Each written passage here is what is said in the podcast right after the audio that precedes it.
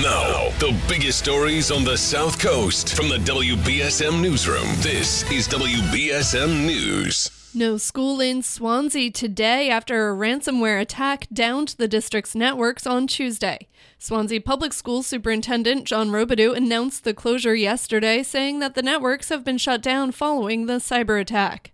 The incident comes just days after another cyber attack at Bristol Community College continues to affect networks on campuses in Fall River, New Bedford, Taunton, and Attleboro. A 37 year old man was rushed to the hospital after a shooting in Fall River Monday night. Police say the shooting happened near Pittman Street and injured the victim's left side. He was later released after treatment at St. Luke's Hospital in New Bedford. In his inaugural speech as Bristol County Sheriff yesterday, former Attleboro Mayor Paul Heroux told supporters he plans to bring reform and modernization to the jail system. The sheriff said he'll create a new director position that would report directly to him on inmate needs like mental health. This is a person who would report directly to the sheriff, who oversees matters concerning medical, food, education, rehabilitation programs, discharge planning, and other similar concerns that we need to address in an effective manner. Heroux also promised to serve no more than one to two terms as sheriff.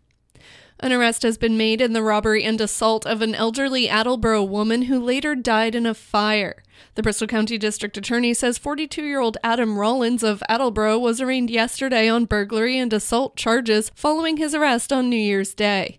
It's unclear if the fire is related to the charges against Rollins. 80 year old Judith Henricks was found inside her Attleboro home shortly after firefighters put out the blaze. Her cause of death has yet to be released by the state medical examiner. A woman is critically injured following a fire on the South Shore. Crews were called to a multifamily home in Kingston on Tuesday afternoon. The woman was trapped in a third floor unit on Main Street. She was rushed to a Boston hospital. The Commonwealth has been hard hit by the triple demic of respiratory illnesses, which are COVID, flu, and RSV, especially one virus. WBSM's Phil Devitt with more.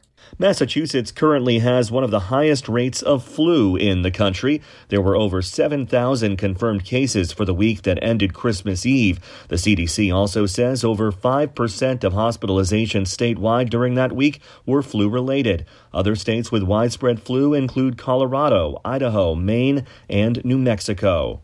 Governor Charlie Baker is thanking Massachusetts residents for their support over the last eight years, saying there were some crazy times along the way.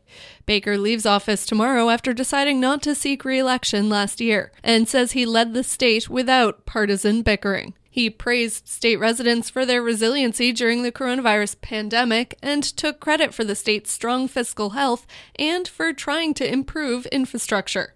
Baker will take the traditional lone walk from the State House today and will meet with Governor elect Maura for a customary exchange of gifts. In sports, the Celtics visit the Mavericks in Dallas tomorrow after getting stormed by the Thunder. And the Bruins head to LA to face the Kings tomorrow night. Now for a look at your local forecast from ABC6. Clouds will continue to be with us this afternoon with a damp feel to the air, temperature getting close to 50 degrees. For this evening, grab the umbrella. There's another round of rain moving in anytime after 5 o'clock, and it will be moderate at times. Temperatures hold in the lower 40s overnight, and they stay in the 40s on Thursday with cloudy, damp, cool conditions continuing. From the ABC6 Weather Center, I'm Storm Tracker meteorologist Nick Morganelli on New Bedford's News Talk Station, 1420 WBSM. At the moment, it is 47 degrees and drizzling. I'm Kate Robinson for WBSM News. Stay up to date with New Bedford's News Talk Station, 1420 WBSM, and get breaking news alerts and podcasts with the WBSM app.